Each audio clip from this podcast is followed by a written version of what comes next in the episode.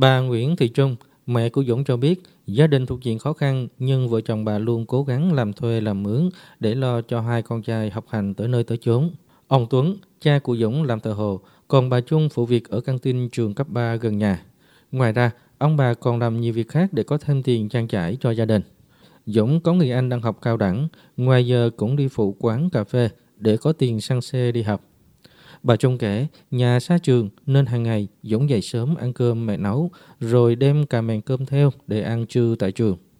Nguyễn Tấn Dũng hiện là học sinh lớp 12 trường chuyên Lê Quý Đôn, thành phố Phan Rang Tháp Tràm, tỉnh Ninh Thuận. Do mất căn bản mua vật lý từ những năm đầu cấp 2, em quyết tâm khắc phục nên đã đi học thêm. Dũng cho biết em may mắn học thêm ở một cô dạy vật lý rất hay nên từ đó mới thích học môn này.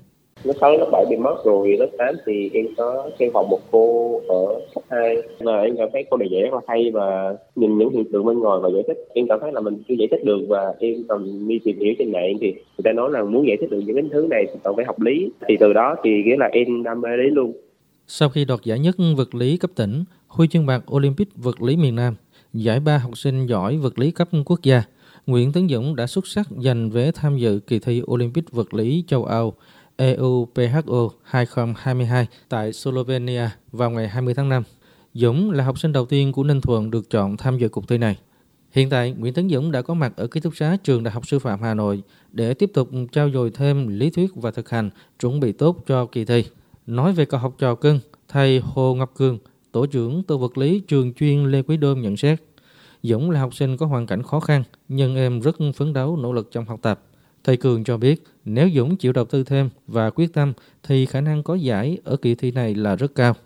Dũng có khả năng thực hành tốt và hiểu biết nhiều. Đây là điểm mạnh khi tham gia các cuộc thi quốc tế. Thời gian sắp tới ờ, cũng còn gần một tháng nữa thì ờ, thầy ờ, mong muốn rằng là với cái kiến thức vốn có của mình và cộng với cái niềm đam mê vật lý thì hãy nỗ lực hết mình để mang được cái màu huy chương về cho tỉnh nói riêng và nước Việt Nam nói chung. Ông Trần Văn Trung, hiệu trưởng trường Trung học phổ thông chuyên Lê Quý Đôn cho biết, Nguyễn Tấn Dũng giành vé đi thi Olympic vật lý châu Âu là niềm tự hào của trường cũng như tỉnh nhà, nên Sở Giáo dục và Đào tạo cũng như lãnh đạo tỉnh rất quan tâm tạo điều kiện cho em yên tâm tham dự kỳ thi này tại châu Âu.